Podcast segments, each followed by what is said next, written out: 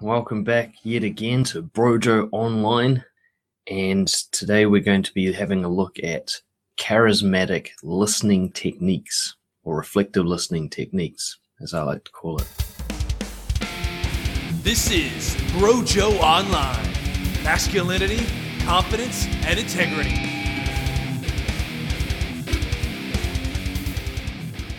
So, tonight's uh, today's topic reflective listening. This is a really important one in terms of learning how to build a connection. So, tonight's topic is all about social connection and being able to create a deeper, meaningful, powerful connection.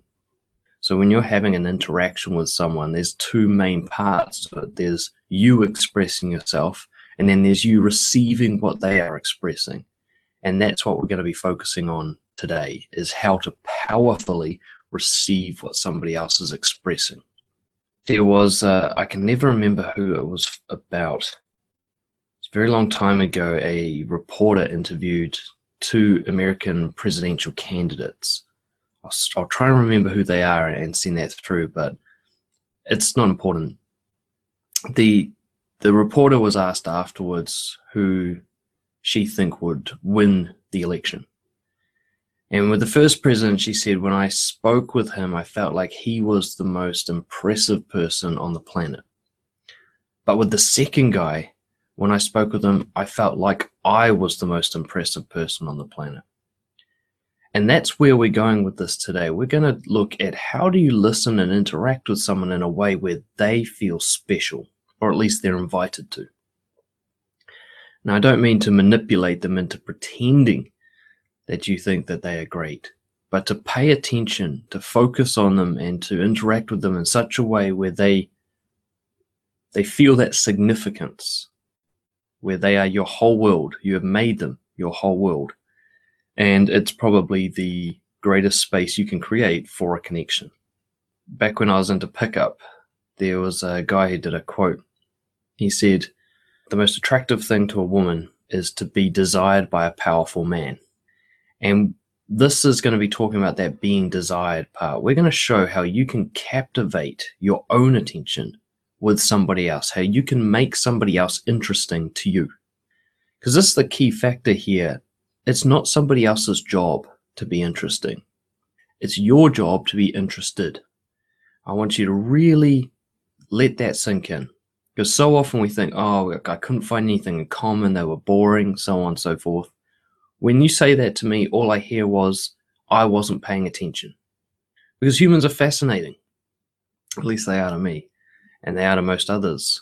And the ones we find most fascinating are the ones that captivate our attention. But so many of us are passive in this. We wait for someone to be so entertaining that it captures our attention. It's like we're numb we require this massive stimulation to be brought into the present moment. What I'm going to be talking about today is actually how to captivate yourself, how to bring yourself to that point of extremely interested in someone. Today is talking about how to be all in, to be a hell yes in an interaction there. If you're going to interact with someone, then interact with them and be fully present and fully paying attention to them. And if you're not going to be able to cap- be capable of doing that, then don't do it at all. Don't even interact with them even a tiny bit because confidence dies in the maybe. So before we look at you know uh, the practical techniques, and this will be a very practical session, I want you guys and girls to just take a moment to stop and think: what does it mean when someone's not paying attention to you? How do you know that that's happening? I want you to think about somebody that you regularly interact with in your life and doesn't pay attention to you, or you feel isn't really listening to you when you speak, isn't really there when you're interacting? What do you notice? Some of the common things that will come up is what we're going to discuss today. And, and the first one I want to have a look at, it's a very subtle one. It'll be that moment when you're speaking, and at a certain point during your expression, you haven't finished yet, you can see that they're lost. You can see that they've already come to a conclusion about what you're saying They've already decided, and now they're just waiting for their turn to speak. We talk about this one a lot waiting for their turn to speak. You know that feeling when someone's just waiting. They're not listening, they're just hoping that you'll stop talking so that they can have a go. So that can often be demonstrated by body language. You can see somebody come to a conclusion halfway through what you're saying, and you, you, you can see that they're just waiting. They've already decided now, and anything extra that you say is, is a waste of, of their time. Another one is interrupting, which is a more a more forceful expression of this. So if somebody interrupts halfway through what you're saying, then they've either already decided what you're going to say, so they finish it for you in their minds, or they're not interested in what you're saying at all and just want to express themselves. So the interrupting is a really, really strong sign that somebody is not paying attention, unless, unless that interrupting is to balance the investment. Like, wait, stop for a second. I want to digest that first thing you said that is a more powerful and uh, authentic, I'd say, form of interrupting. But interrupting, just going, yeah, yeah, yeah, yeah, and this is my story. That shows that you're not paying attention, and that's what it feels like. So there's a lot of body language signals that comes into somebody showing that they're not paying attention to you. They might be looking around the room. They might be fiddling on their phone. That's one of the the latest ones in, in human society is this kind of this battle between you and their machine that's why I, I like to really I really set boundaries strongly with people about using their phones around me. Like as soon as somebody uses their phone around me, I'm like, okay, I'll go then. You know, because I think it's just uh, such a massive disconnect. So somebody somebody's body leaving the conversation in a way they turn away from you, they look away from you, they give you that kind of I, I think of it as the representative, like they're there paying attention a little bit, but it's not really them. It's like this person that they've put in place of themselves. That's kind of person goes, uh huh, mm-hmm, yeah, mm-hmm, yeah. They just nod along and kind of agree and disagree in all the right places. And it's like this autopilot response thing. Well, you can tell their mind has gone somewhere else. It's off away, paying attention to something else. I want you to think about other examples that you've experienced where you really feel like someone's not paying attention to you. Perhaps it's the person who outranks you at work and is quite arrogant about it. It might be the salesperson that you had to deal with recently who was so so focused on the sale that they were just waiting for you to get whatever your complaint or uh, resistance is out so they could deal with it and just make the sale. Anybody, when you feel like you're being rushed towards a conclusion of some kind, these are all those warning signs of somebody not paying attention to you. The reason I want you to think about this is twofold. First off, I want you to think about what effect this has on you when it comes to trying to connect with that person. What kind of effect does it have when you're talking to someone you know they're not paying attention? What effect does that have on the connection? Now, we've talked about this a lot in Brojo live sessions, and there's some common things that come up. The first one being is that you start to lose trust you start to reduce your openness and your vulnerability when you're in the presence of someone who's not paying attention. You start to feel unsafe to share and express yourself. You feel unworthy. You feel uh, insignificant when somebody is not paying attention, and it reduces your desire to express yourself. Why should I bother saying something if they're not even listening to me? So what we can see is, you know, at the at the beginning of the session, I talked about there's those two pillars to an interaction. There's you expressing yourself, and then there's you receiving their expression. And we can see here that without one of those pillars, the whole thing crumbles. So if you're doing nothing but listening and you're not sharing anything about yourself, they will feel like they're oversharing, and they'll either be so unhealthy in their mind that they think this is a good thing, or they'll start to feel unsafe because you have all this information about them and they have nothing on you and it closes them up.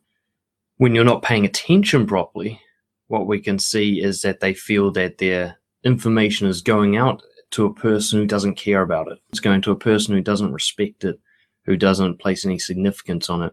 And that makes them feel vulnerably exposed, at risk, and they start shutting down. One of the interesting things that's always occurred to me throughout my whole life. It's one of the reasons I became a coach. There's something about me, and I don't know what it is to this day, that makes people open up to me. All my life, I've had people come and dump their problems at my door, uh, and and it's even occurred with complete strangers.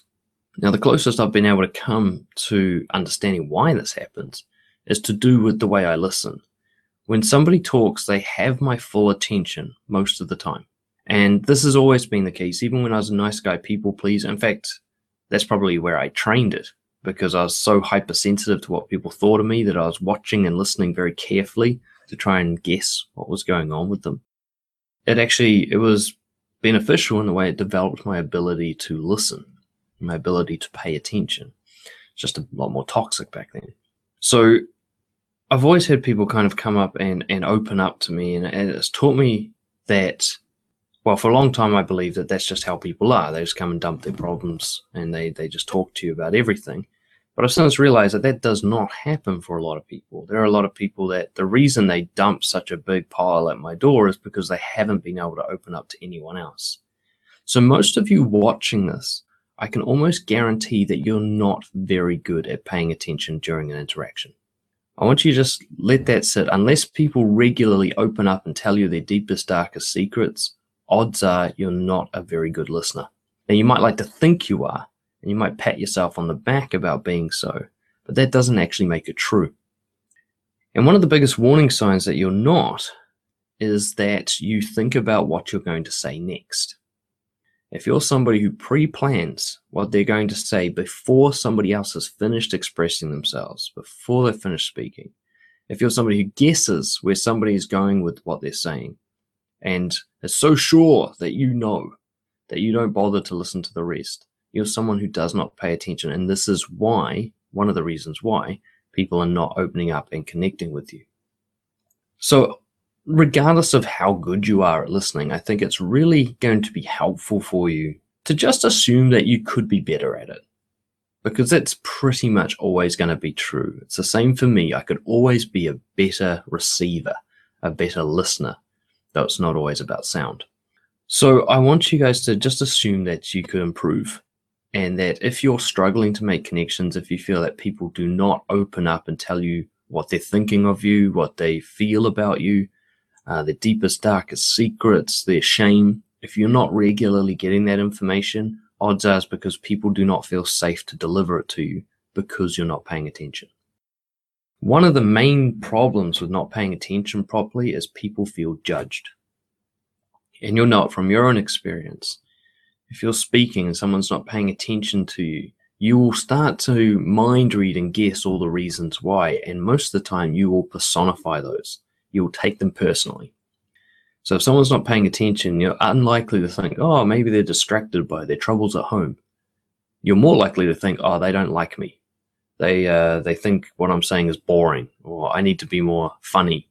You're going to start assuming all these things about yourself.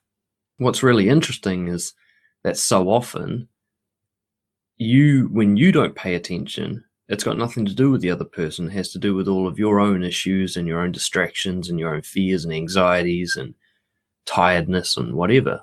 Yet when somebody else does it, you're going to assume that it's about you. So the point I'm trying to make here is when you do not pay attention during an interaction or when someone does not pay attention to you during an interaction, the connection is broken. The connection starts to dissolve and the walls come up between the two of you. And those walls, once they're up, it's a lot harder to bring them down. It's so much easier starting with an open space and no walls than it is to bring walls down after they've come up. Now, some people are always going to have their walls up. That's just the way they are and that's fine. We've got all sorts of resources to help you guys deal with that. But for now, let's just let's just go forward on the assumption that you could be paying more attention. Earlier at the start, I said it's not someone else's job to be interesting, it's your job to be interested. This is going back to our a common theme that comes up in Brojo is being attached to outcomes and being attached to external validation if you're waiting for someone to be interesting and for, you're waiting for someone to entertain you and you're waiting for someone to connect with you, then you're powerless, you're helpless, you're weak. If you're waiting for people to be interesting, it shows that you lack the ability to be interested in what you consider to be mundane things. Now, anything that's mundane, boring, uninteresting by your own standards, you've created that that is not an objective measure by any means. Things that you might think of as boring are the most exciting thing in the world to other people. It's totally subjective, which means it's under your influence. How interesting something is to you is totally under your control. There's a great story, and I don't know if it's uh, fictional or if it's real. I think it's real.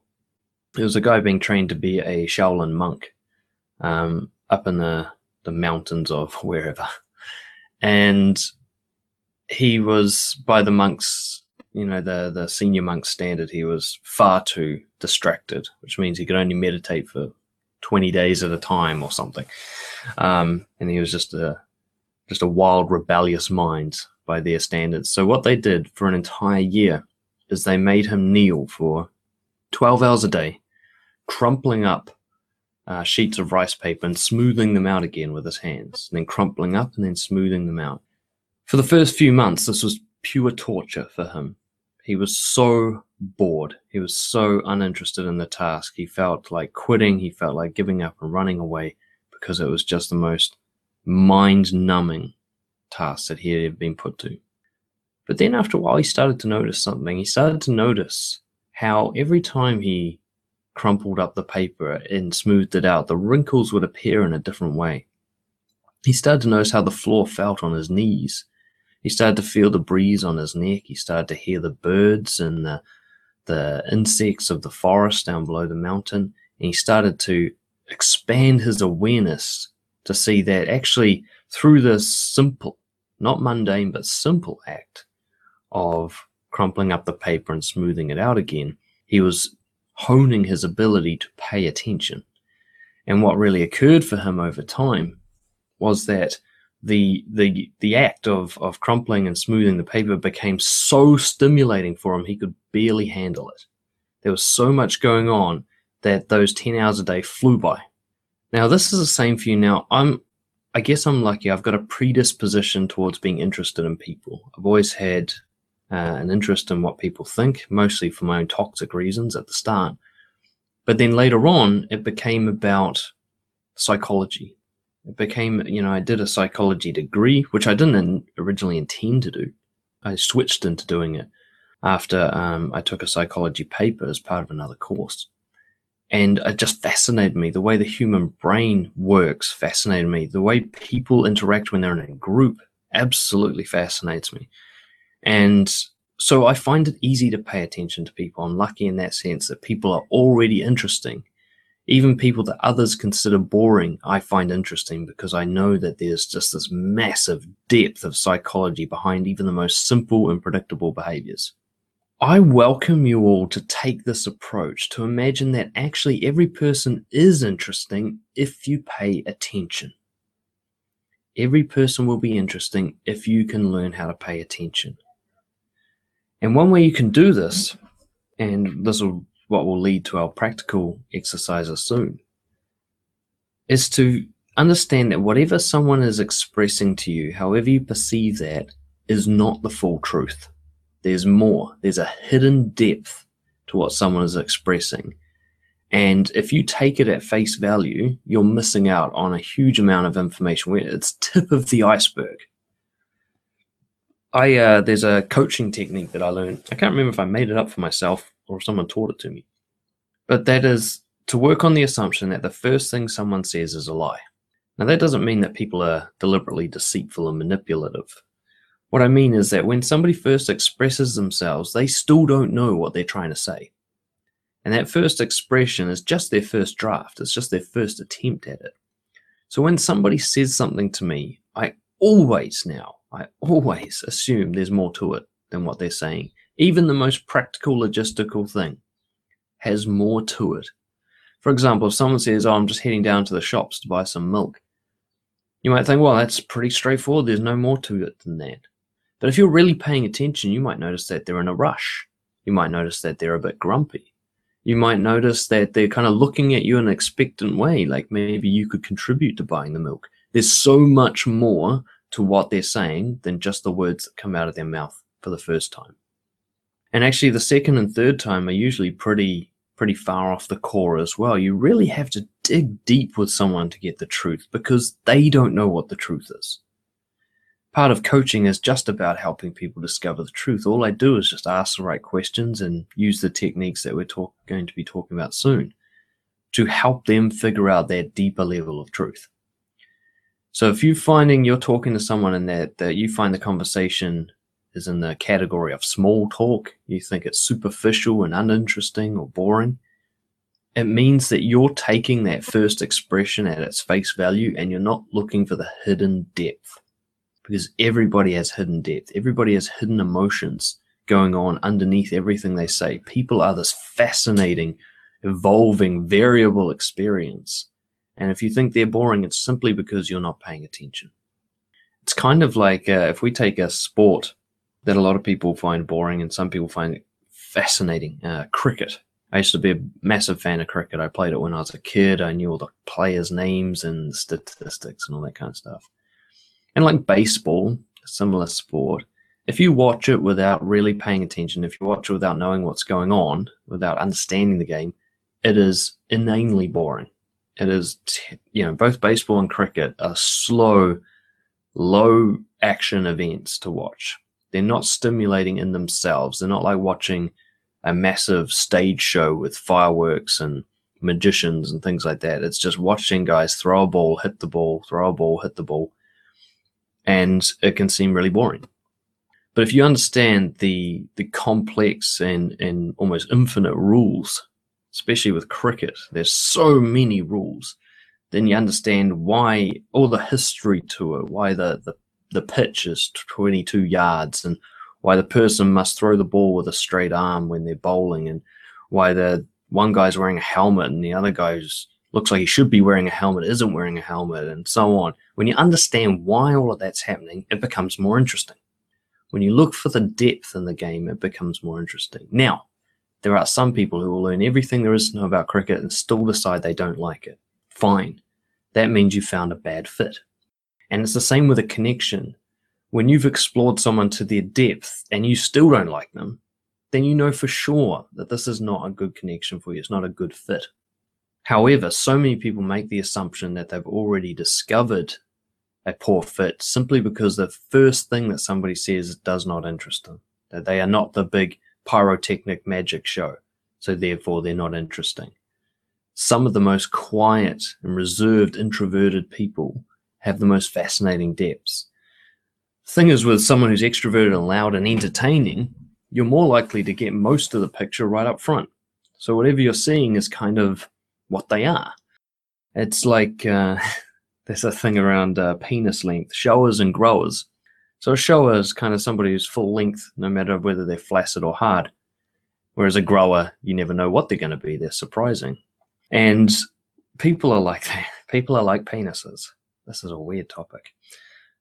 The the ones who appear to be least interesting to begin with are often the ones hiding the most. Now, that doesn't mean that you'll end up finding them interesting, but it does mean that if you make a snap judgment that they're boring, you're the one who's not being interested. You're the one who's missing out.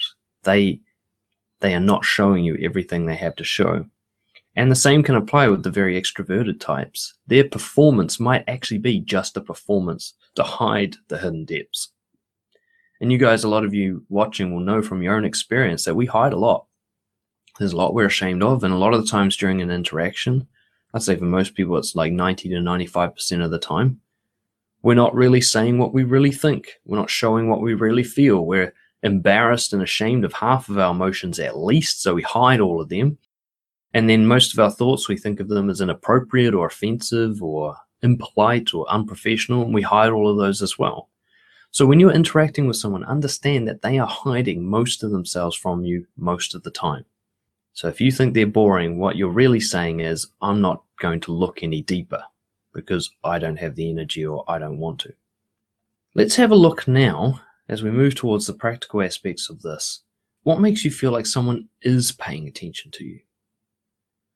I want you to think of whoever it is in your life who you feel the most, pays the most attention to you, who you feel listens to you the best, if there is such a person there will be a few of you watching who have never had that experience before because many people, many people are not very good at listening. So I want you to think about someone who treats every word that comes out of your mouth as a rich source of information, somebody who waits for you to finish speaking before they even decide how they're going to respond. Somebody who sets aside their phone and puts pushes away other distractions, looks you in the eye and says, "Go. Tell me." How does that make you feel when that happens? How do you feel when somebody is really listening to you? What does that what effect does it have on your ability to be open? What effect does it have on your sharing and your connection with that person? What effect does it have on your ability to trust them, to want to spend more time with them?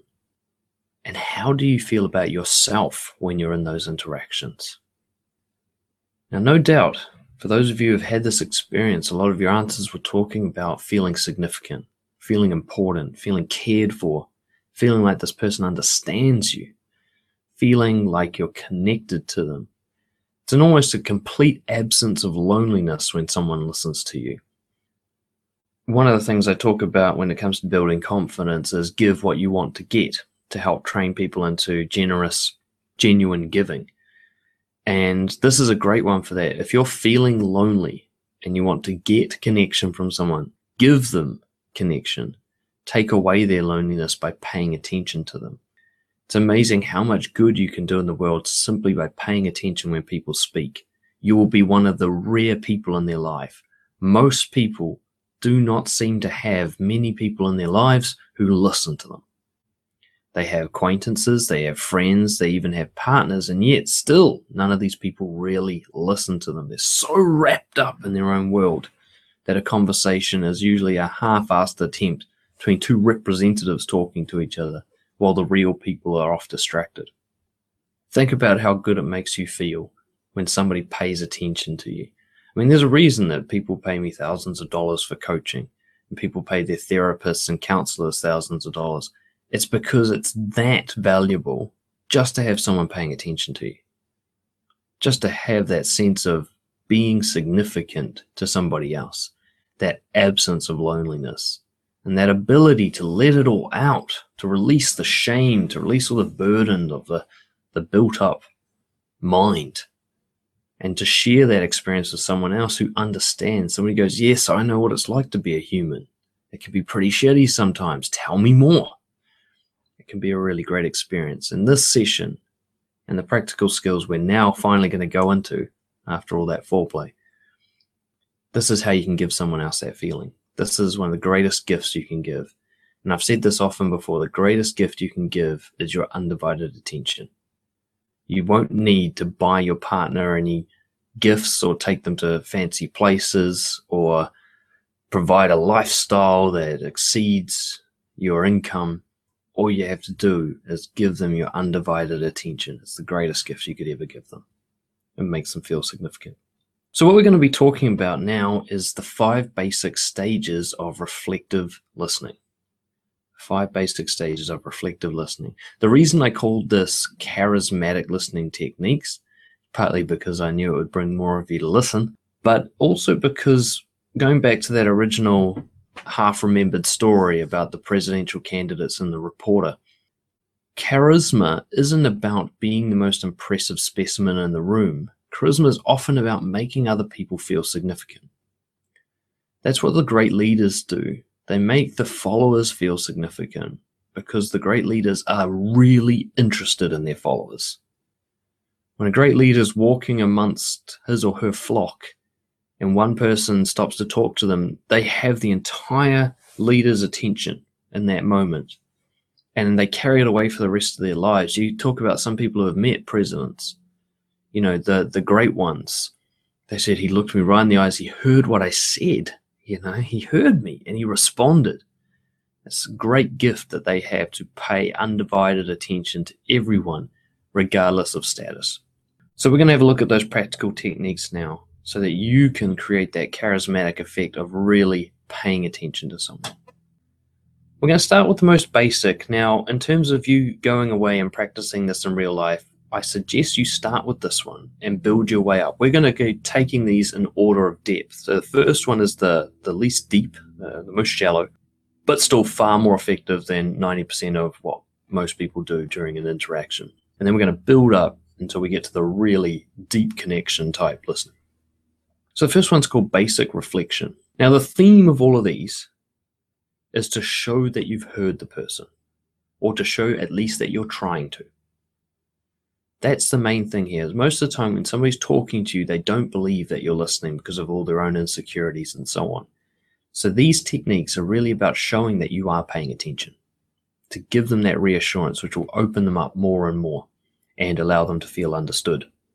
Now, the first one is basic reflection, sometimes known as mirroring. Basic reflection is you really just give them back what they've given you without any editing or moderating or anything. You just show that you've literally heard them. So if someone says to me, I'm just, God, I'm just feeling so sad and depressed at the moment, it's like, ah, so you're feeling sad. That's a very basic reflection. I give them back what they said. I said, yep, I heard you. I definitely heard you. I heard your words, if nothing else. It's funny, it will feel, a lot of these techniques will feel weird when you do them. You'll feel like it seems obvious that you're doing something. But uh, it's not always the case. I had a client who was practicing this, and, and for the first week, all he did was basic reflection. So he'd choose the key words out of what someone was saying and give them back to him, which was also a way of training himself to pay attention. You have to listen to the words carefully to be able to reflect, which is one of the main main things that's happening here is you're teaching yourself to pay attention. And uh, he he went to see his boss at, at, at his work, and this boss, he had never had anything more than a superficial employer employee relationship.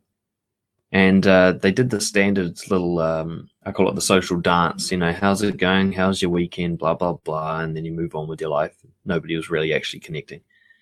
But this time he actually reflected. So I can't remember exactly what it was, but the boss said something like, Oh, yeah, I went fishing on the weekend. And this time my client said, Ah, fishing. He said the conversation went for 90 minutes after that. The boss just closed the door behind them and just opened up. And they walked away from that conversation almost best friends. Just from that little trigger of a basic reflection where the the act of showing that you're paying attention snaps the person out of their autopilot pattern. And what I've found with even with the most basic reflection, just giving back what somebody said, it shows them that you're paying attention, which is so rare that they just it unlocks all the doors. It brings all the walls down. This alone can transform your ability to connect with people. You go into the, the gas station to buy some petrol and you say, Hey, how's your day going? And they say, Good. And you say, Oh, it's good. And you just repeat what they've said. They're forced to hear themselves. They hear what they're saying. It challenges them to be more truthful it totally opens them up and they look up and they see you paying attention like oh you said good. Like you're actually there with them hoping to get some real information and it just opens them up. Not always of course but for people who are looking for connection this is their invitation. This is you saying hey i'm somebody who will actually listen to you. Go ahead. So basic reflection is you just take one of a couple of the keywords that they've said or the key um, key phrase from what they've said and just give it back to them. You can also do it in the form of a question to kind of ask for more information.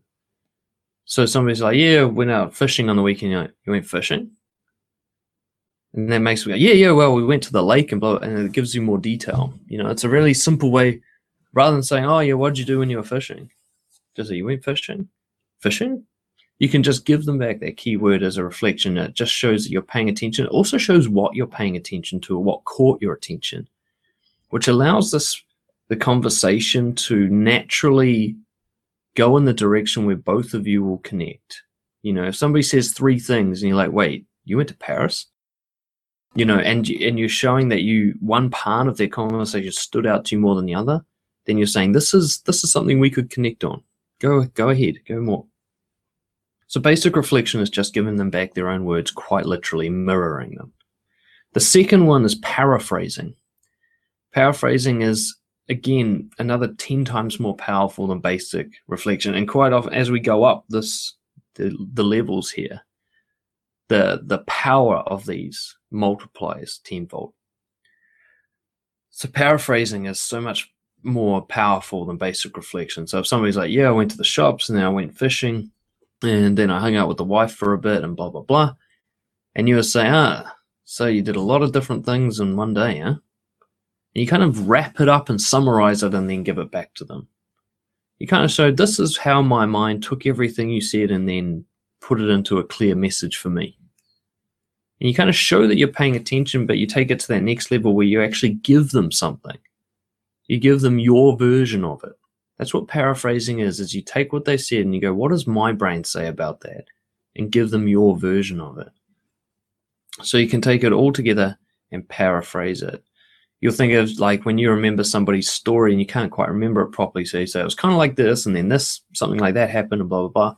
That's what paraphrasing is. Yeah, summarizing what someone said. Paraphrasing is really powerful for people who share a lot with you and you and, and reflect it's too much for a basic reflection. So someone's just spoken for five minutes about the the troubles that they're having with their partner. For you to then go, okay, so you did this and then you did this and then you did, you know, it'd be too much. But you go, okay, so from what sounds like, you guys had a massive fight and then there was a big miscommunication and now you're not talking. Is that right? So you you're checking in with the summary. Have I have I understood everything you said? Am I am I on track here? Because remember what I said before, it's not so much about paying attention, it's about your effort to pay attention. You're showing them you're trying to understand. Doesn't mean you actually have to understand. There's plenty of times where someone is still deeply connected and open to me, even though I don't have a clue what they're talking about. It's because I'm trying to have a clue what they're talking about. And paraphrasing is often how I demonstrate that. So wait, so you said this, and then something like that, and then something like that. Am I right? And you're sort of checking in with them. Again, this can be statement or question form. And quite often you can finish with a kind of check in, like, am I hearing you right? Or you can start the statement like, it sounds like this, or well, from what I'm hearing, it seems like, and so on. You paraphrase. So it sounds like, it seems like, those are the good paraphrasing kind of preemptive, whatever you call them word. Pronoun, I don't know. I don't know grammar, right? I should. I'm an author, but I don't. So it's the, the second level. The third level is relating. So the first level is basic reflection. Second level is paraphrasing. The third level, and we're getting again 10 times deeper, is you take what they've given you and you allow it to trigger something about yourself. Maybe it's a, an anecdote or a story. Maybe it's a feeling. Maybe it's just an understanding uh, where you show them that what they've said has affected you in some way. And you want to relate that back to them. Now, we're going to separate emotional relating later on. So this one's more about relating at a, at a, at a less kind of, at a more rational and logical level. So it might be like, oh, yes, that's just like the time when my friend did that to me.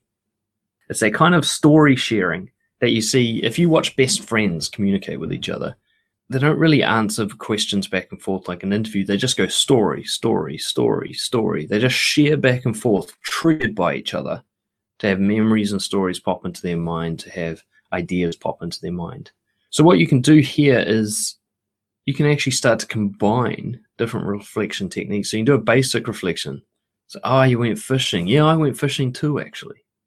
That's a relating reflection you show that you've done what they've done or it reminds you of something similar in your life it's oh yeah my last boss was a total dickhead too that's um, that is relating it's saying yeah we've got something in common here now i really got to emphasize this must be genuine for it to occur the thing is it can almost always be genuine because if you've had a human life and they've had a human life odds are you've had a lot of the same shit happen to you so if you're paying attention, you won't need to think of what to say next. Your brain will just bring up memories, bring up anecdotes, bring up stories. If you're just paying attention instead of trying to think of what a good thing to say might be. I'd like to stop and interject with a with a key factor here. It's one of the key things that allows me to listen properly to someone is the assumption that the most important thing they're going to say is going to happen last. The most important thing they say will happen last. So even though I'll come to conclusions and assumptions during their expression, during what they're saying, I immediately catch myself doing this and go, wait, there's more. They're not finished yet. And I wait for the next bit. Because even if I'm so sure of myself that I know what they're trying to say and I know where they're going with it, I still cut myself off and say, maybe I don't. Maybe they'll surprise me this time. Let's wait and see. And I wait to the end. It's just a way of paying attention. It's also a way to cut off that needy desire to come up with a good thing to say next. You just let them finish and then allow your brain to react. And this is where relating can come in. You'd be like, oh, yeah, that actually reminds me of the time that blah, blah, blah. Now, a lot of people get uh, a little bit confused at this stage for two reasons. One is they ask, well, I can't stand it when people talk to me and they just try and beat my stories with their stories. So that kind of effect. And the second one is, well, what if someone doesn't stop talking? You know, what if you're waiting for them to finish and they don't stop talking? So with the first one, what I'd say is if if you feel that you don't like it when somebody tries to, you know, when they relate to you with their own experiences, first you need to check in with yourself. Are they actually paying attention to you? In which case you're just trying to steal the spotlight for yourself and you just feel insecure when somebody else gets a turn or is this just like their stories are so and their anecdotes are so unrelated to yours that it just shows you're not paying attention? Because I can guarantee you, if you're relating to someone with something that's relevant, something that genuinely occurred to you based on what they were saying, to them it won't feel like you're stealing the spotlight. It will feel like you're sharing. There's a big difference between someone going, "Oh yeah, no, it's like this time," and they tell a story and it's got nothing to do with what you're saying. They just wanted their turn. Versus somebody goes, "Ah, you know what, that reminds me of this other time blah, blah, blah. And you're like, yeah, yeah, that's what I'm talking about. That kind of connection. As for the second one, when somebody overshares, which is a, a reciprocation problem, somebody, for some reason, either because you've allowed them to open up for the first time, the floodgates open and, and everything just pours out, or they're just somebody who has insecurity and anxiety and they're oversharing because they feel nervous about stopping speaking with either of these cases, you can just set boundaries. You can go, wait, stop, stop, stop, stop, stop. That I'm, I'm getting a bit lost because you're giving me like three things here. Let's stuck with that first one. So you were saying that blah blah blah, and then you paraphrase or you relate. You know, I want to go back to that first story you said because it reminded me of this time that blah blah blah. So you can actually set boundaries quite clearly and use interrupting in a powerful way to build a connection.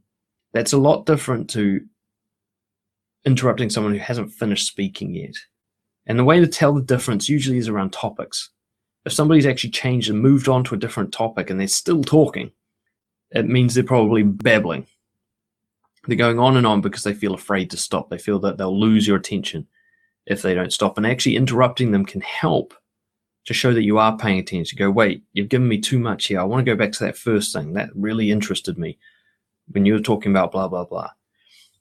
And you carry on from there the other thing is, is, is, a lot of people bring up these issues oh, what if someone doesn't stop talking, blah, blah. But it's not actually a real problem in their life. They're just imagining a possible problem. When it's a real problem, sure, deal with it. But until that happens, just try listening to people. Really. Stop worrying or stop trying to come up with the next best thing to say and just pay attention and be prepared for a silence at the end where you can't think of anything to say because you were paying attention to them so much Allow that to take place. Your brain will come up with something. And if it doesn't, just paraphrase, just reflect back, show that you've been paying attention. So that third level is relating, which brings us to the, the two top levels. This is where you really connect. And this is the most powerful form of connection because it's based on the principle that we are emotional mammals. So where we really connect is in emotions. All that other stuff, all the content, all the bits and pieces and details of our experience all of those are simply representative of emotions. When I say, hey, I had a great time scuba diving, what I'm really saying is I experienced excitement and exhilaration. And that's where you can connect with me. You don't have to know a thing about scuba diving, but you do know something about excitement and exhilaration. And that's where you can connect with me. And this is why I think all people are interesting, is because ultimately, underneath whatever they're saying is something I can relate to even if they're talking about some experience I've never had, about them traveling around a country that I've never been to, I still know what excited curiosity feels like. I still know what the new and scary experiences feel like. I can relate to them on that. I don't have to have been to Peru or whatever. So, the first of those two phases, so phase number four of reflective listening, is emotional identification. Emotional identification is when you correctly or incorrectly, identify what emotion they're trying to express. Where you look beyond the words, underneath the words, you look through the content, and you ask yourself, how are they feeling? Or what kind of feeling are they trying to describe? So when somebody says, Yeah, we went fishing the other day, you know, and caught this massive fish, and yeah, you should have seen it. It was took up half the boat. What they're saying is, I'm proud of myself. What they're saying is, it was a thrilling experience. And if you can identify that, they're going to really feel like you're paying attention. So you can be like, oh, you caught a big fish. And that's just paraphrasing or reflecting. Or you can be like, wow, that must have been thrilling. And that's when you show, I'm listening to how you feel. So emotional identification is simply trying to identify the emotion that they're that they're expressing and understand you don't have to get this right. Just guess. Take the signs and the evidence that you're seeing and, and have a swing at it even if you get it wrong, it'll still open up more of a conversation. You can be like, oh, it sounds like it's really thrilling. It's like, oh, no, actually, it was quite boring. Well, now you know more about him. Now you know that something that you thought was him describing thrilling was actually a boring experience. And you'd be like, oh, well, you sounded so excited about it. What do you mean it was boring? And you can learn more about the person through this, through trying to identify the emotion that they're trying to express. You can also help people to be more accurately expressive. So if somebody regularly presents a story in a way that doesn't accurately reflect what they're feeling, they may not realize that they're like this. They may not realize that they do not express themselves very well. And you can help them through showing what you're perceiving them in terms of uh, emotional identification, what you're perceiving from them. So, emotional identification is simply trying to identify the emotion they're trying to express or describe. And the final, well, it might not be the final, who knows, I might review these but the top level in my current awareness of of connecting with somebody through reflective listening is emotional relating. So we talked about relating earlier, like, oh yeah, I've been fishing too. Emotional relating is when you identify the emotion they're experiencing and you relate to it. So you take it to that next level. So somebody's like, yeah, we caught this massive fish, took up half the boat, blah blah blah, and you're like, oh man, that's that sounds thrilling. I remember the time when I um, when I caught my first fish you know, my my blood was just pounding and like somebody was trying to take the rod off me. I'm like, dude, get off me. Like this is all mine. I was just like so focused. And you share the actual thrill that they're talking about. And you don't even need to have had the same experience. A common example I used, I think I used it in a previous Brojo session. Talk about someone's telling me about when they're surfing, how they feel just so calm and focused and at one with the waves. And I can talk about how I feel like that when I'm on stage I can talk about that how I feel like that when I'm playing with my band. And be like, yeah, you know what, that's that's just like when I'm on stage, you know, it's just me and the audience and nothing else matters. I don't have any other life outside of that performance. And I don't know what surfing's like because I'm I'm rubbish at it, you know, I can't even stand up on on the board. So I don't know what he's talking about in terms of being on a wave, but I do know what he's talking about in terms of feeling focused and present that I have identified that that's the emotion he's talking about, and then I've related to him by sharing something from my own life where I felt that emotion. And that's where we both go, oh, we're both human. It's in the same realm, it's, still emotional relating, but an even deeper level is when you relate on dark emotions, the ones that we're taught to feel ashamed of, the ones that uh, we really have to trust someone to show them, and so on. This is how you can really build a connection and show that you have those ones too when you share that, yes, you've felt nervous before, and yes, sometimes you have self doubt and fear, and sometimes you have anger that you're afraid of, and and so on. Those kind of emotions that you don't want anyone to know about. You know, this is why why group therapy is so so powerful. Is you go to a group and they all say, "Yes, we know how you feel." You know, that thing that you don't want to tell anyone else, but that, that depression, that bipolar, that schizophrenia, that drug addiction, we know that feeling. And that's why you, if gain so much connection from those kind of groups where you can create that in everyday conversation. It can be as simple as, you know, this emotional relating doesn't have to take hours to get to. It can happen in seconds. You know, I've, I've done that like uh, where I'll go to say speak to someone who's working in retail and I'll quickly go up this chart. Like, how's your day going? Fine. I'm oh, fine. Like, wow, actually, it's pretty boring. And I can quickly just escalate and just go, you know, I used to work in retail as well. So now I'm relating and kind of paraphrasing. I used to work in retail as well. And I tell you what, the boredom used to just drive me crazy. You know, the repetition, the, the people giving you shit all the time, and you just counting the hours, like hoping the clock will just come to an end. And then go, yes, God, that's how I feel right now. And straight away, you're two people rather than customer and client or whatever, customer and service, whatever. You know, you become two people having a real connection about something that originally looked mundane, like, how's your day? Fine. It looks mundane, right? On the surface, it looks like this is not an interesting person. It's because you're not looking for that depth. So, to summarize, your ability to pay attention, your ability to listen, which goes so much beyond just hearing their words, but also goes to paying attention to their body language, their tone of voice, their emotional expression, is one of the main pillars of a connection. And without it, you can't have one. It's as simple as that. And there's these five basic tangible steps that you can use to show that you're paying attention, which double as a method to train yourself to pay attention because you have to genuinely be paying attention to be able to show these things uh, and also teach you how to both have empathy for other people's emotions and then share them yourself. So keep building up a deeper and deeper connection. So you go basic reflection. And for those of you who are new to this, I'd say go away this week and just practice this basic reflection. Mirror back what people have said to you in a basic form to show that you're listening. You've got paraphrasing where you take what they've given you and you give it back to them in a different way. You put it in your own words or in your own perspective and show them that you've seen it a little differently and give them something of yourself. Then there's relating where you really give them something of yourself. You show that you've had a similar experience to them. You show that you understand what they're talking about because you've been through it before yourself or you've been through a similar experience. Then there's emotional identification where you go, you know what, I'm looking beyond your words and I can see how you feel, or at least I think I can. Is this it? And you show it to them. This is a great way to get through small talk somebody's like, oh yeah, you know, had a pretty good day on Sunday, blah blah blah. Oh, it sounds like it was kind of boring actually from your expression. So yeah, you know what? Actually, Sunday sucked. Straight away, small talks out the window, and you're straight into deep and meaningful. And the last one, emotional relating. I know how you feel, and here's my evidence of that.